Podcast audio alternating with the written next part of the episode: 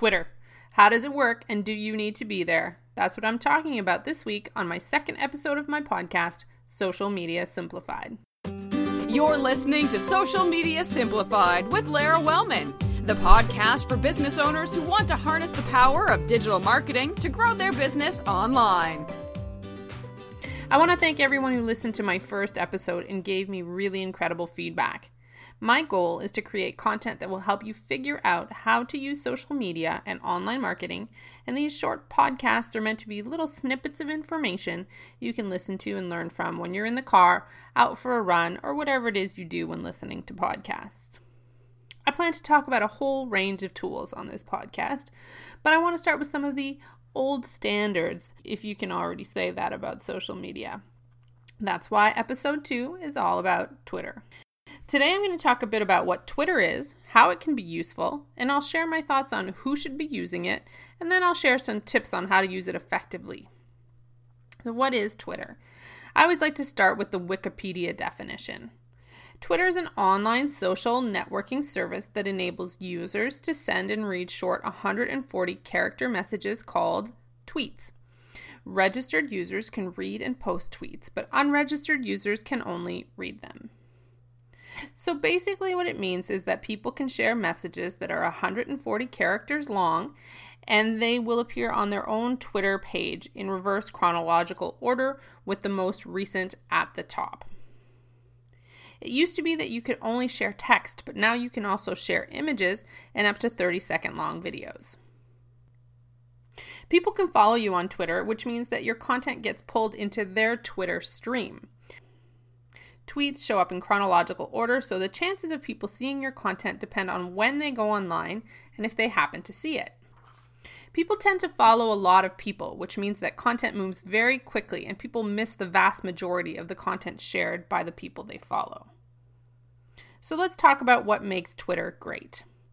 Twitter is a place that you can find people who are in your audience. You can reach out to strangers in a way it's hard to do on most other channels. And I think this is one of the biggest advantages of Twitter over other channels. You don't have to wait for people to find you, you can go and find them. What do you do when you find them? You have conversations with them. You can have conversations with people you never would have had the opportunity to have conversations with anywhere else. And this includes your audience, but also thought leaders in your industry. Maybe there's an author you've always admired, for example. Tweet them, and they may just tweet you back. Conversations are a huge part of the magic of Twitter, as opposed to what Twitter gets a bad rap for, being the place where you share what you had for lunch. Twitter has amazing potential for relationship building. I've made great friends and also found great clients there. Another way that people use Twitter really well is when they're using it at events.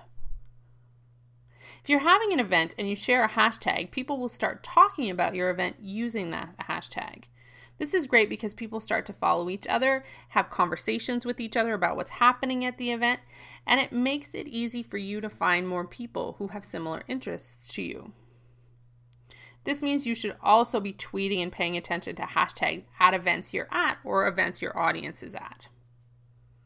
All right, why should you be on Twitter?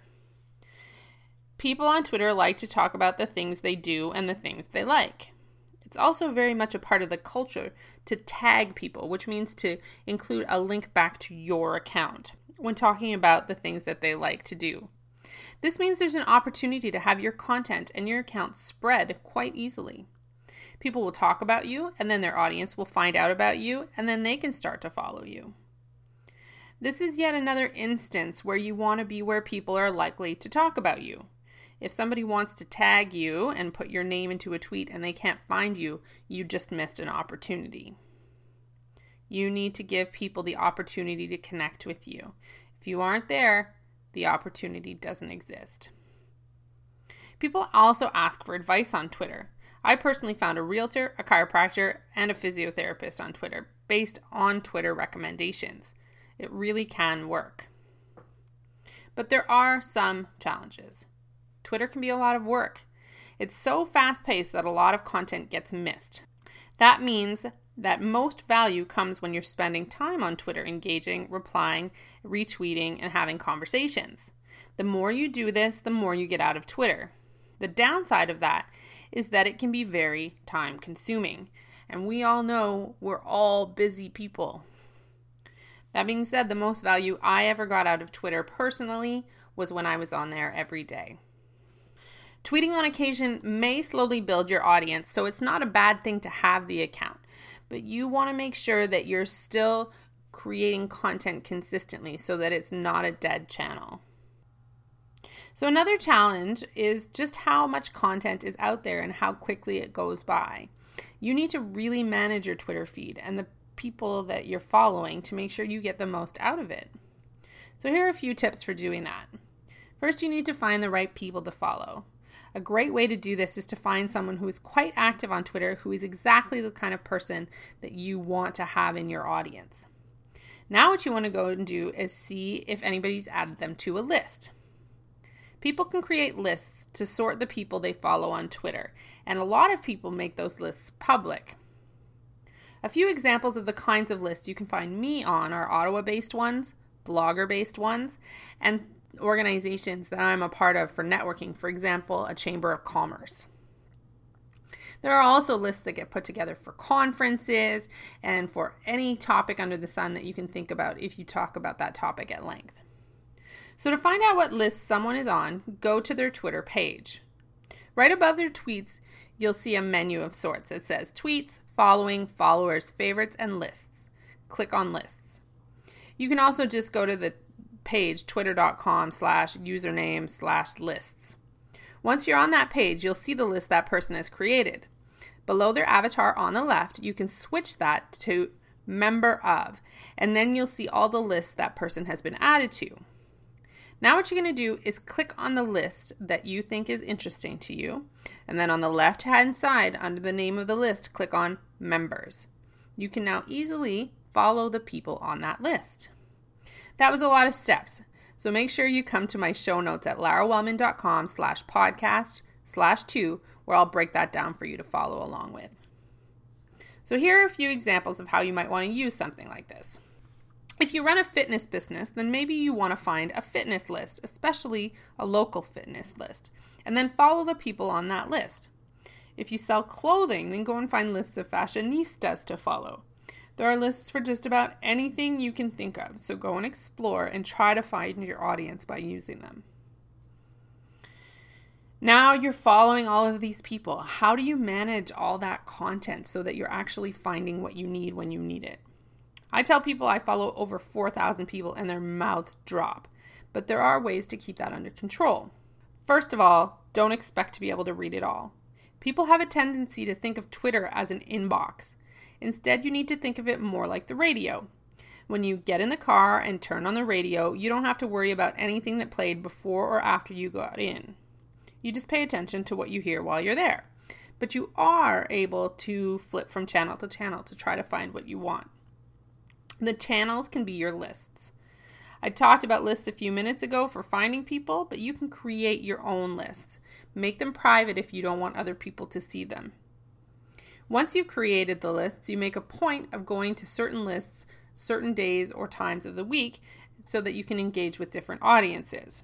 So, for example, put together a list of industry experts where you can go and find content to retweet and share with your audience. Put together a list of prospective clients and spend a little bit of time engaging with them, retweeting their content, and just having conversations with them. Create a list of businesses that you like to work with and support, and then make sure that you're retweeting their content and sharing things that they have to say. By creating these so called channels, you make it easier to spend time doing what you really want to be doing when you're on Twitter instead of getting lost in the noise. I have a few other tips. We'll start by explaining a Twitter handle. A Twitter handle is the at symbol and then their Twitter name. Mine, for example, is at Lara Wellman. When you put someone's Twitter handle in a tweet, they will have that show up as a notification, so they won't miss it. And you won't miss it if somebody's talking to you. An important note is that when you start a tweet with a Twitter handle, only the people who follow you and the person whose handle that is will see the tweet. So, for example, if you sent me a tweet and said, at Lara Wellman, who will see this tweet, only the followers that we both have will see it. Why? Because if a tweet starts with someone's handle, the assumption is that it's part of a back and forth conversation. And if it's a conversation, it won't be of interest to everyone. Why then do some people see it? Because Twitter is meant to be social. So if I'm going in back and forth with you and someone we both know sees that conversation, they can jump in and add their commentary to it. Which leads me to my next point. You're never interrupting on Twitter. If someone is going back and forth with someone else and you can see it in your stream, it is absolutely fine for you to pipe in and tell them what you think about it. If they wanted to have a private conversation, they could take it to a private message, or what you'll often see called a DM, which stands for direct message. When should you use DMs? When it's private.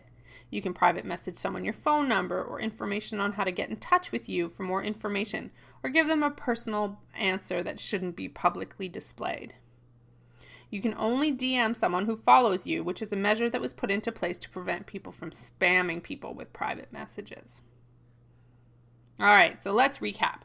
Twitter's a great place to make connections with your audience because you can reach out to people more easily than you can on other channels. Twitter's a great place for having conversations and building relationships, and you're going to get the most bang for your buck out of Twitter if you spend the time building those relationships. If you don't spend that time, you're going to see a lot less return on your investment. That being said, you can have a presence on Twitter that is more passive. The key is to share some content there on a regular basis, schedule it so it doesn't become a burden, and make sure to monitor for any kind of engagement. Use lists to find new people to follow and to manage your own Twitter experience. And go have fun with it. That's it for today, guys. When I talk about Twitter again in a few episodes, I'm going to talk about Twitter chats and Twitter parties. Until next week, please do check out the show notes at larawellman.com slash podcast slash two for any links and a recap of the how-tos I mentioned. I'd appreciate any feedback you might have as I create these podcasts.